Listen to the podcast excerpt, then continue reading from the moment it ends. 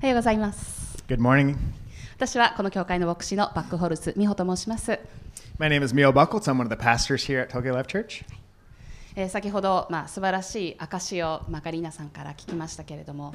あの苦しみというのは誰の人生にもつきものです。So, just as we heard this uh, profound testimony just a second ago from Galena's mom, we see that suffering is inherent in everybody's life. でも今までのこの信仰生活のどこかでクリスチャンは絶対守られてるんだよというそういうメッセージを聞いたことがないでしょうか？But have you ever heard somebody share of, oh, but Christians are protected uh, when relating to our life of faith? 私がまだボストンに住んでいた時、まあ、そこで通っていた、まあ、教会のある兄弟がですね、まあ、アフリカから来た方だったんですけども彼はクリスチャンはねたとえ乗ってるバスがなんか事故にあって他の周りにみんな死んじゃってもクリスチャンは生き残るんだよそう言ってました So there's a time when we were living in Boston, there's an African friend who was sharing Christians, even if there's a bus accident and everybody dies, that Christian will be spared. また、あ信じる者にこう富とそれから健康を約束するその繁栄のこう福音っていうのはちょっと耳にしたことがある人もいないでしょうか？Has anybody heard of the health and wealth gospel? あの私がこうシアトルで訪問したことがあるある教会は、まあ、そういうタイプの教会で、ね、どうか神様私たちの教会が他の教会をあ祝福できるためにどうか金銭的に祝福してくださいみたいなことを言ってました。Uh, I remember a time of it, visiting a church in Seattle, and they were very much like this, where they'd be praying of bless our church financially so that we can be a blessing to others, and it was all about getting more from God. まあ、もちろんこうクリスチャンとしてその安全だとか健康が守られてで経済的にも祝福されるというそういうケースはたくさんあります。 And of course, as Christians, there are many cases where we see safety or health or things being blessed or protected. ね、危険な事故にあっても奇跡的に助かったりとか So maybe it's after a dangerous accident of somebody being miraculously saved, あるいは病気が奇跡的に癒されたりとか、or if you're sick and being miraculously healed, ね、ビジネスが成功して、まあ、大金持ちになったりとか、or seeing your business succeed and becoming wealthy. まあ、しかしこれはクリスチャンになれば必ずそうなるという、まあ、もう決まりきった方程式ではありません However, that's not a guarantee that it will happen to every single Christian. むしろこう罪によって壊れたこの世界の住人として私たちは必然的に苦しみを経験するんです Rather, we inevitably will experience suffering because we live in a broken world with sin. ね、アダムとエバが罪を犯してそして死がこの世に入り込みました Since Adam and Eve sinned, death has come into our world. だからこそこの体の衰えそれから死っていうのは誰も避けることができません We can't avoid death or our bodies declining. それに伴う苦しみっていうのはクリスチャンであろうとクリスチャンでなかろうとみんなが通らされるそういう運命なんです So suffering is the fate of all of us, whether you're a Christian or you're not a Christian. また世の中にこの罪が入り込んだからこそ人間関係のトラブルというのが起きるようになりました so since sin has entered the world, we see problems between people, problems with animals, problems with all sorts of things that lead to suffering. えーですからあのそうした中でこう私たちは多くのこう苦しみを、まあ、負うわけなんですけれどもでも仕事だとかあるいは勉強こう一生懸命頑張るんだけれども全然それに見合うその成果が見られない実績が上げられないなんてこともないでしょうか so we see this sin has led to pain in our work and our study, all these things that we do. ねだからこそあの勉強そのものあるいは仕事そのものがなんか苦痛に感じられるわけです。その他、もさまざまなこう自然災害などもありますね。ね、最近のこの異常気象をまあ見るならば、まあ、これはこう明らかにあの 神様が私たち人間にこう管理を任されているこのこの地球をちゃんと管理してないからこそ起きる、まあ、人災かなっていうふうにも感じるわけなんですけれどもでも罪がこの世の中に入り込んでこの完璧な世界にこうひびが入ったからこそ私たちが経験するようになった苦しみとも言えます。And so some recent disasters we see are from abnormal weather patterns of things that we have man-made disasters that because we haven't taken care of this earth and we also see that even though God created this perfect world it's suffering due to sin entering in. And so there's these cracks in our um, earth. まあ、こうしたこう苦しみに加えて、まあ、特にクリスチャンの人はもうワンレイヤーこう苦しみがあるんですね。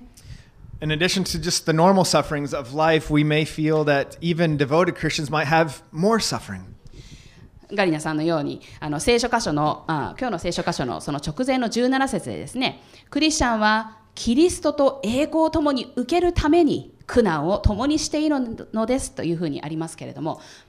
あのキリストと共に歩むにはやっぱこう迫害であるとか差別であるとか何かしらのその一般社会との摩擦というのはこう避けられないわけです。 So similar as we just heard in that testimony, we see in Romans 8:17 it says, "We share in his sufferings in order that we may also share in his glory." And so walking with Christ that may mean that we face persecution, discrimination, pressure from the public. まあ、真剣にこうキリストにこう従おうとするのであるならばイエス様がこの世で多くのこう苦しみを通られたように私たちも同じような苦しみに遭うんです。So if we seriously follow Christ just as he suffered so much, we might follow in his footsteps and experience similar suffering. こうクリスチャンにとって、まあ、苦しみっていうのは避けられないものでありまた私たちのこの生活の一部である人生の一部であると言えます。So suffering is an inevitable part of our life and um, a part of being a Christian. 当たり前イコール簡単であるというふうにはでも言えません。So I've never met somebody who has zero worries. あの苦しい時こう涙一つ見せずにあの思い悩むこともなく過ごすクリスチャンっていうのは私は見たことがありません I've never met anybody who, in this, all their stress and problems, that they're not filled with tears.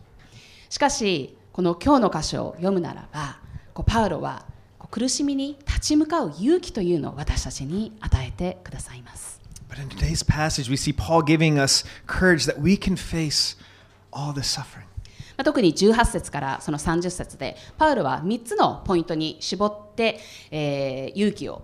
持つその根拠をこう与えてくれているわけです In the section that was just read, verses 18 to 30, he states the basis of this courage in three points that he focuses on. まず一つ目ですけれども私たちが苦しみに立ち向かえるのは将来私たちが受けるこの栄光が励みとなるからです First, we can face suffering because our future glory encourages us. 18節にですね今の時の苦難はやがて私たちが掲示される栄光に比べれば取るに足りないというふうにあります verse 18, it says, I consider that our present sufferings are not worth comparing with the glory that will be revealed in us. 天国でこう私たちを待っているその栄光に比べるならばもう今の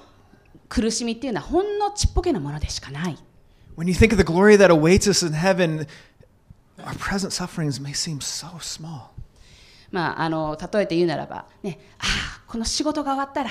家族と一緒に過ごせるぞというふうにこう一日を乗り切るわけですよね。Maybe similar of just getting through a hard day of work, of knowing that, ah, at least at the end of the day, I can be home and be around my family.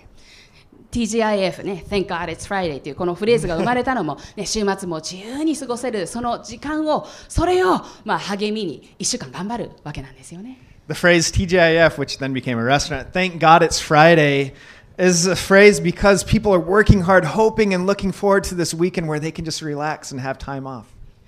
1年に1回海外旅行もするそのことだけを励みにこの嫌な仕事を頑張ってるっていう日本人もたくさんいると思います。 So there's many people in Japan, they're just working hard, working hard with this goal of, ah, I can finally travel once a year. もちろんこれが仕事に対する健全な見方であるとは言えませんけれども、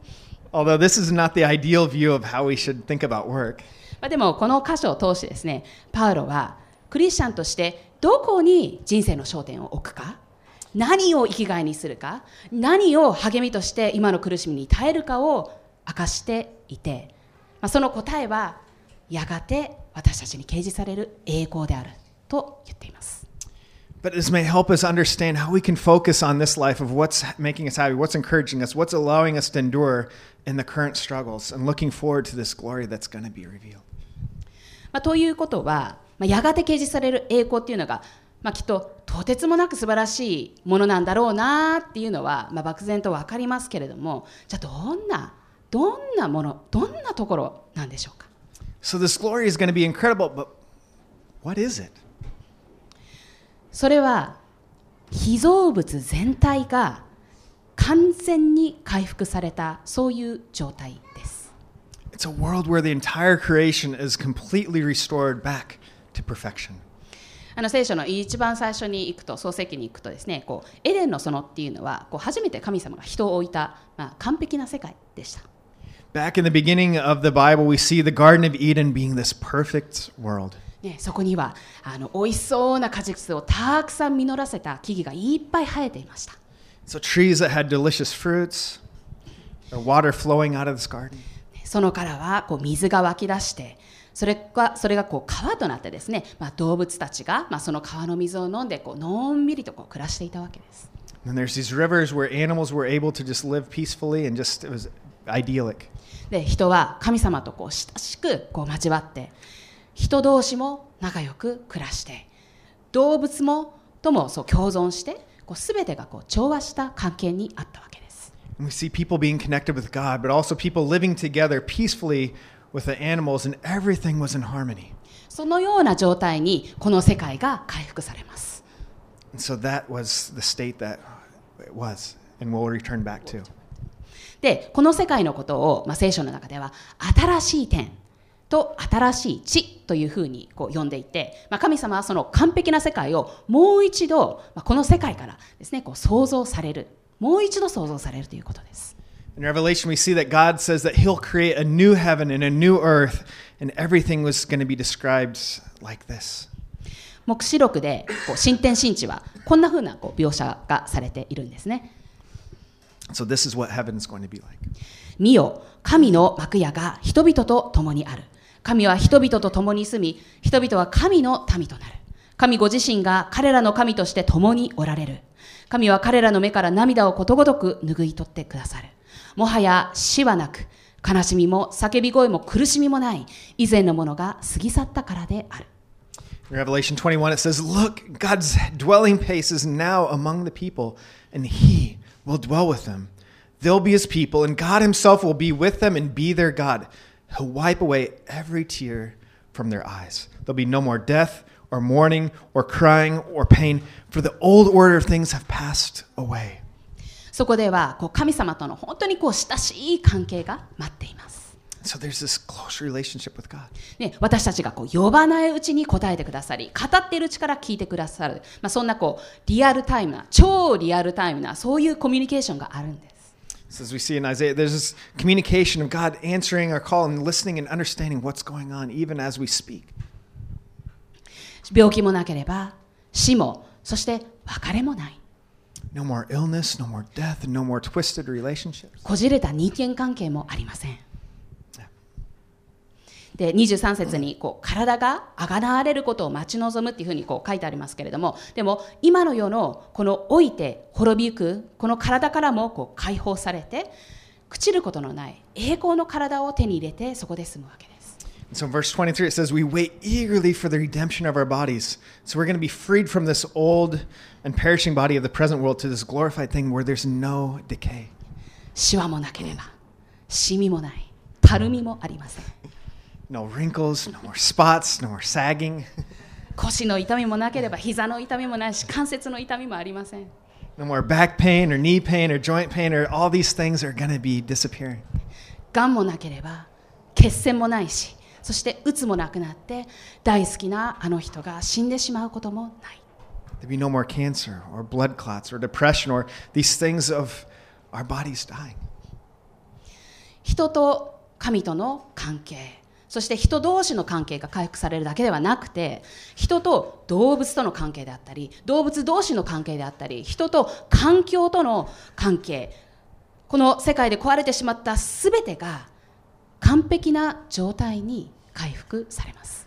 Relationships in all these directions will be fixed. It's not just our relationship with God, but also our relationship with the animals, animals amongst themselves, us with nature. All these things are going to be restored.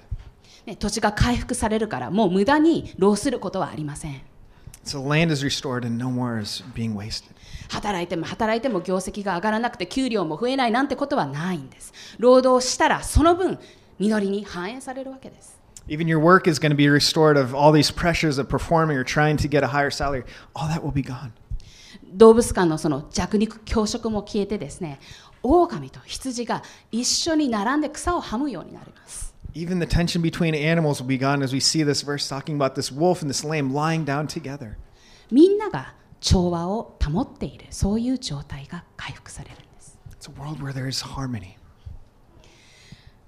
この新天新地というそのまばゆいばかりのこの栄光を何かに例えるとするならば、ね、もう激痛に耐えて耐えてもう苦しんで苦しんでやっと生まれてくる赤ちゃんのようです。And so, looking at this, this glory of this new heaven as a metaphor, we see this image of the severe pain of having a child and suffering and going through all this turmoil, but the baby being born. 赤ちゃんっていうのは、ね、陣痛であるとかあるいはその分娩のその本当に容赦ないこの痛みを一瞬で、ね、抱いただけで全て忘れてしまうそれほどの、まあ、喜びを与えてくれるわけです。 But this baby gives us so much joy that we forget about this pain of labor. まあ、お子さんがたくさんいらっしゃる方を見るとまあよくぞこんなあっさりとあの痛みを忘れられたなとこう感心するんですけれども So, as I see moms with lots of children, especially the mom with 11 kids, I'm impressed that you can forget about this pain that as they hold this child, that they're able to go through this over and over again. ねでもその愛らしいそのこう抱っこした瞬間にこの心が本当にこう満たされるわけですね。今の世では、ね、人,の人も動物も自然も海の苦しみのように、まあ、いろんなこう苦しみを経験してそれ,をこうあそれにこうあいでいるわけです。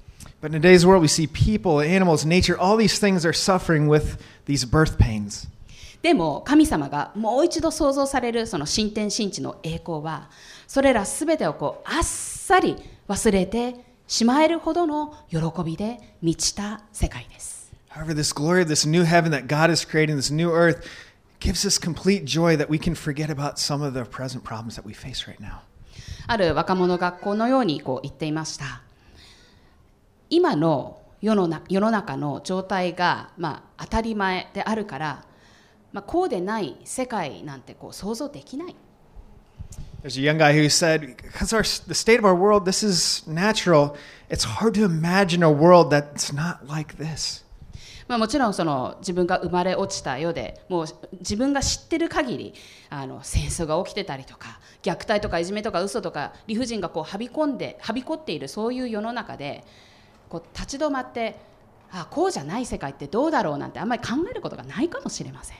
So, of course, in our world, we see that wars are taking place. There's abuse, there's bullying, there's lies. All these things just seem like it's inevitable. まあ、しかしパウロはこのように言っています。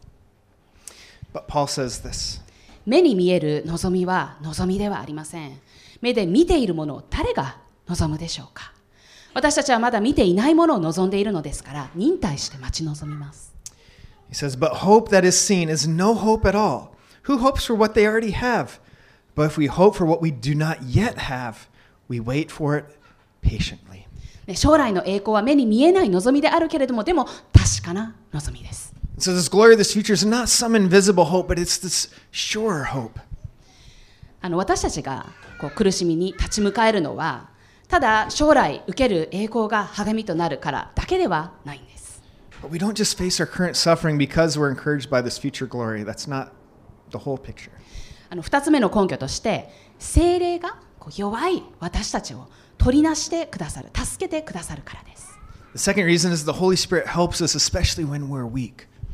まあ、特にこう苦しい時っていうのはやっぱこう感覚が麻痺してしまって何をどう祈っていいかわからなくなります。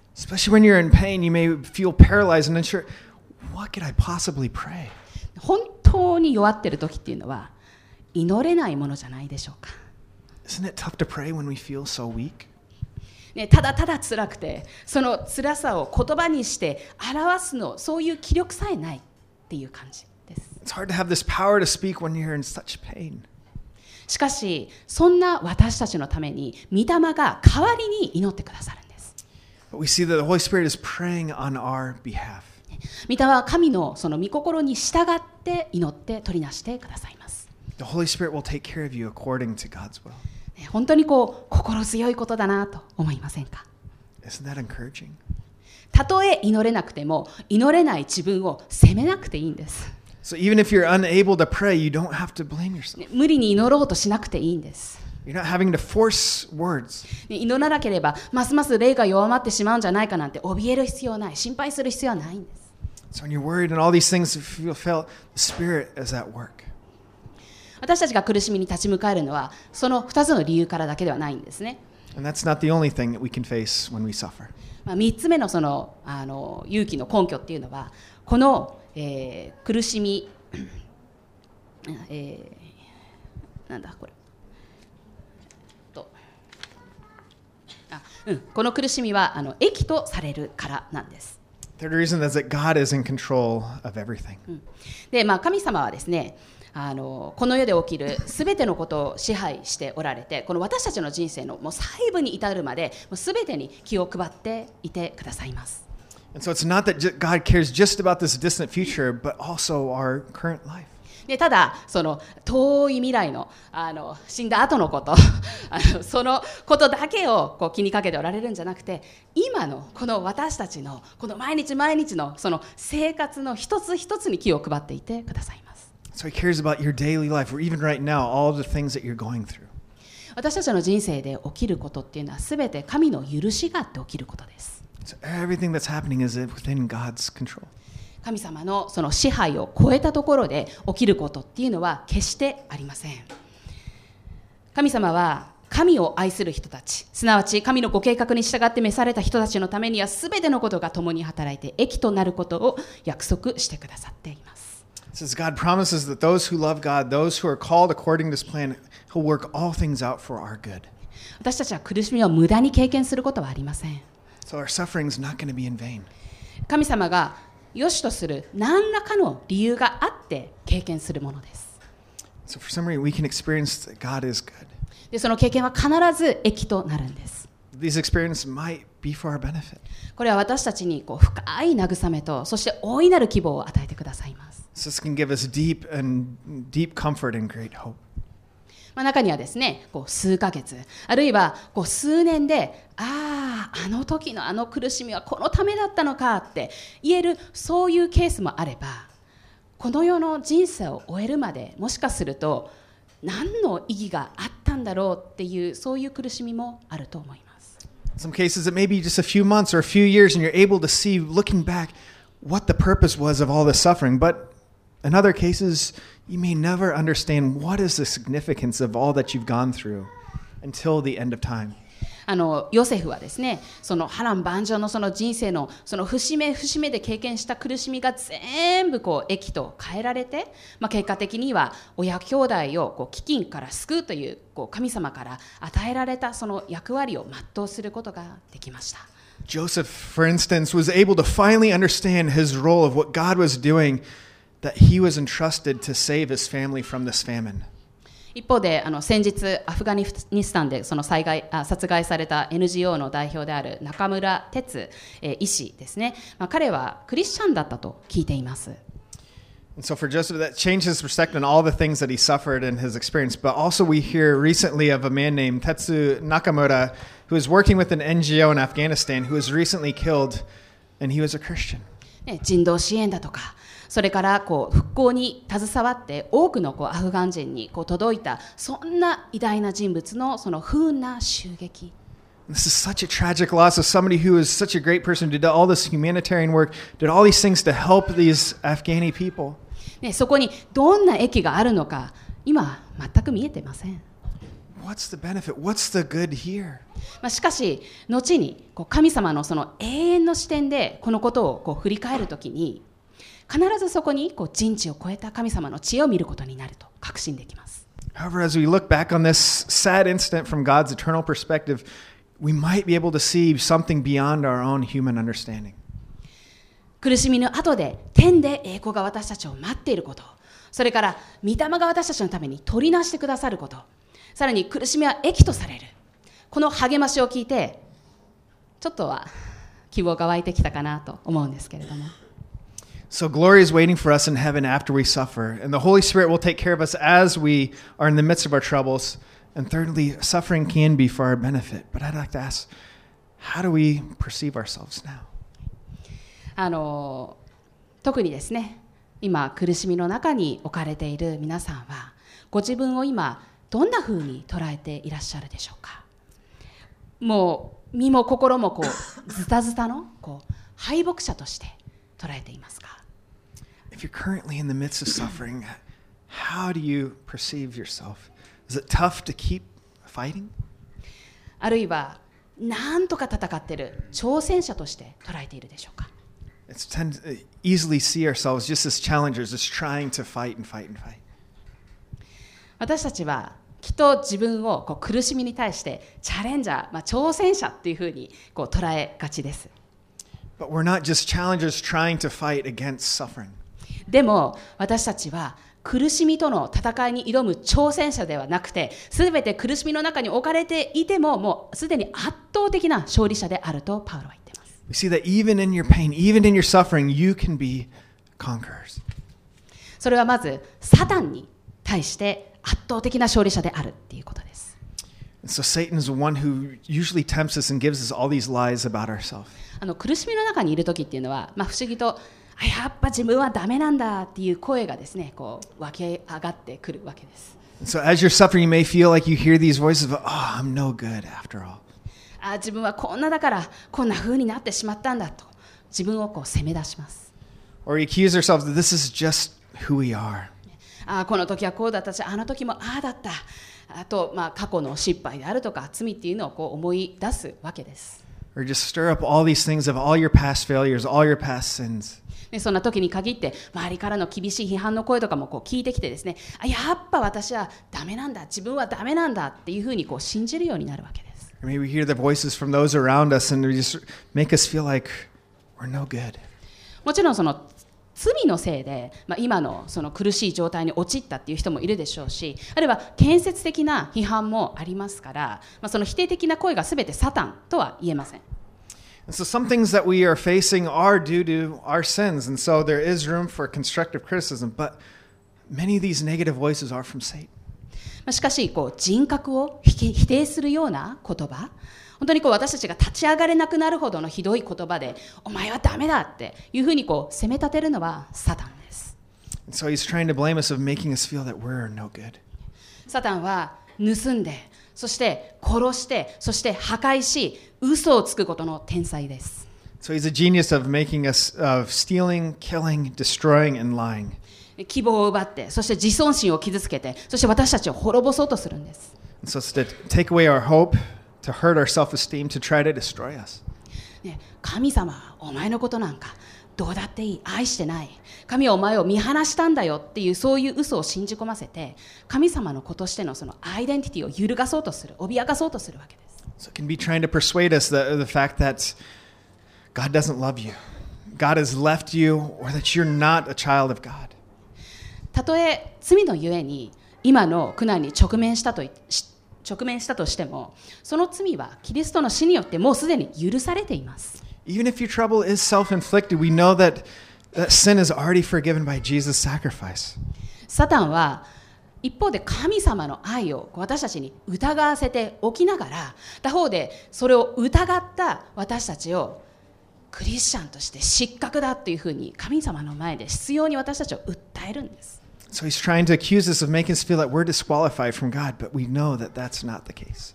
でもそのサタンを横目にこうイエス様は今この瞬間も神様のその右の座に、えーついて私たちのために取りなしてくださっています So you know that Jesus is at the right hand of God and was able to, to say that he is taking care of all these things. ねイエス様というそういう弁護人がいるからこそ苦難というその状況を巧みに利用して働くサタンの策略に対して私たちは圧倒的な勝利者であります So we can be victorious over Satan's attacks because of what Jesus has done. またですねこう私たちはまあ気づいていないだけで苦しみそのものに対しても圧倒的な勝利者なんです So we're conquerors over suffering because of Christ's love that's sufficient. どんな苦しみがあってもイエス様の愛があるから十分だと分かった時そのことに気がつくんです And this love of Christ is sufficient enough for us. パウロは誰が私をキリストの愛から引き離すのですか？苦難ですか？苦悩ですか？迫害ですか？飢えですか？裸ですか？危険ですか？剣ですか？と苦しみをこう列挙してですね。そしてこれらすべてにおいて私たちを愛してくださった方によって私たちは圧倒的な勝利者ですとこう言いましたけれども。It says, Who will separate us from the love of Christ? Shall trouble or hardship, persecution, famine, nakedness, danger, sword? No. And all these things were more than conquers through him who loved us. でも実はここに挙げられた苦難の一つ一つはパウロが実際に通ったそういう苦悩であります。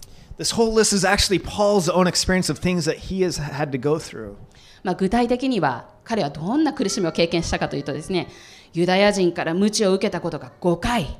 ローマ人に無知で打たれたことが3度、石で打たれたことが1度、えー難戦したことが、えー3度、えー一昼夜海上を漂ったこともあります。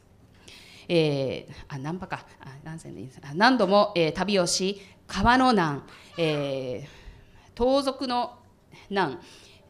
えーと同胞から受ける難、えー違法人から受ける難、町での難、荒野での難、海上の難、義兄弟による難に遭い、え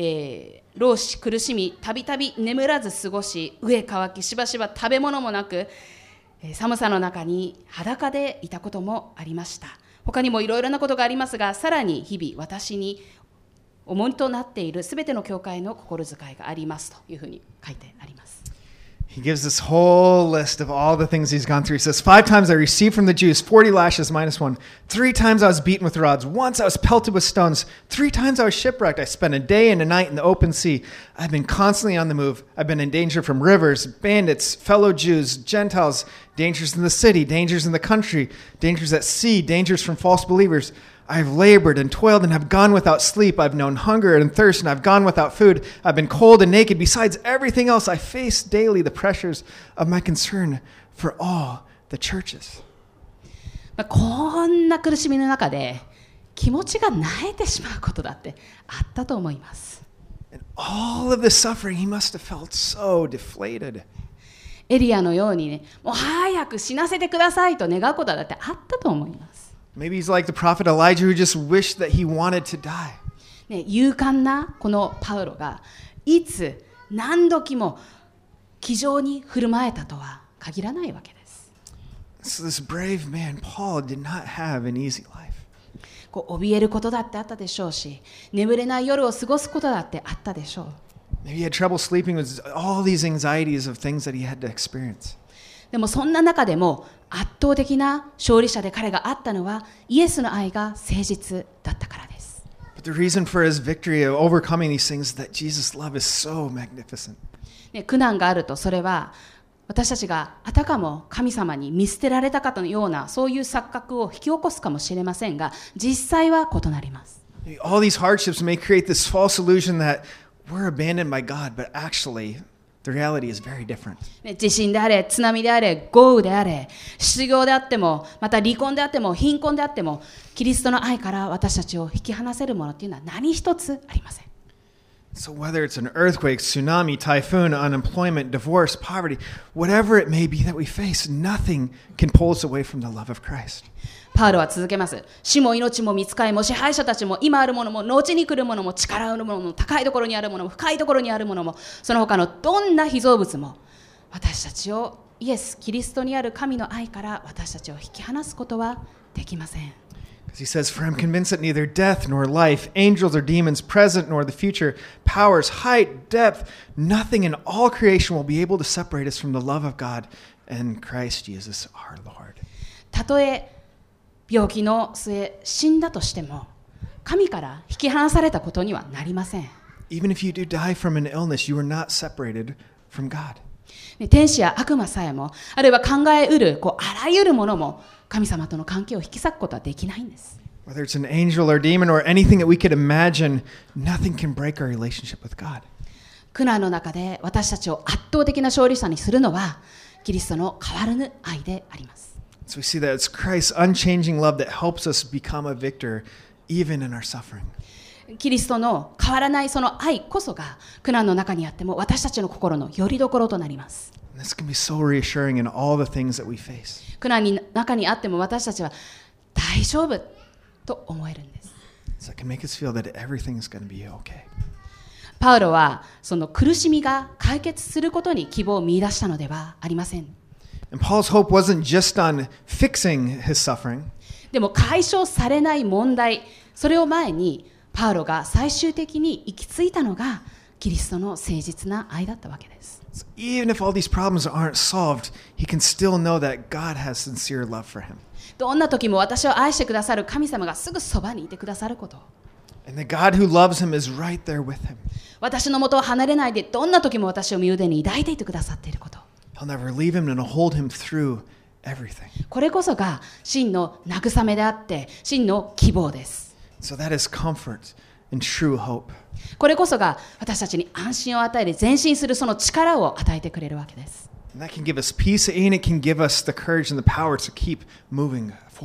キリストの愛さえあれば十分であるということに気づくことが圧倒的な勝利です。Isn't that incredible victory to think that God's love is enough? それだけと思うかもしれません Maybe you're wondering, that's it? でも全てがそぎ落とされた時に初めて見えるのはキリストの愛が全てであるということです But the key thing to see is that when everything seems to be lost, this love of Christ can be everything for us. パウロは苦しみの中で神の愛からこう引き離されるどころかますますイエス様にこう近づけられていきました So for Paul, instead of pulling away from God when he's suffering, it actually drew him closer to Jesus. パウロは弱さの中に現れる神の強さを知ったわけです And he knew that God can make him strong, especially when he's at his weakest. ですから私はキリストのゆえに弱さ、侮辱、苦悩、迫害、困難を喜んでいます。というのは私が弱い時にこそ私は強いからです。That's why he's able to say, This is why, for Christ's sake, I delight in weaknesses and insults and hardships and persecutions and difficulties. For when I am weak, then I am strong. 私たちは皆キリストにあって圧倒的な勝利者です。So because of Christ, we are more than conquerors. アメン。Amen.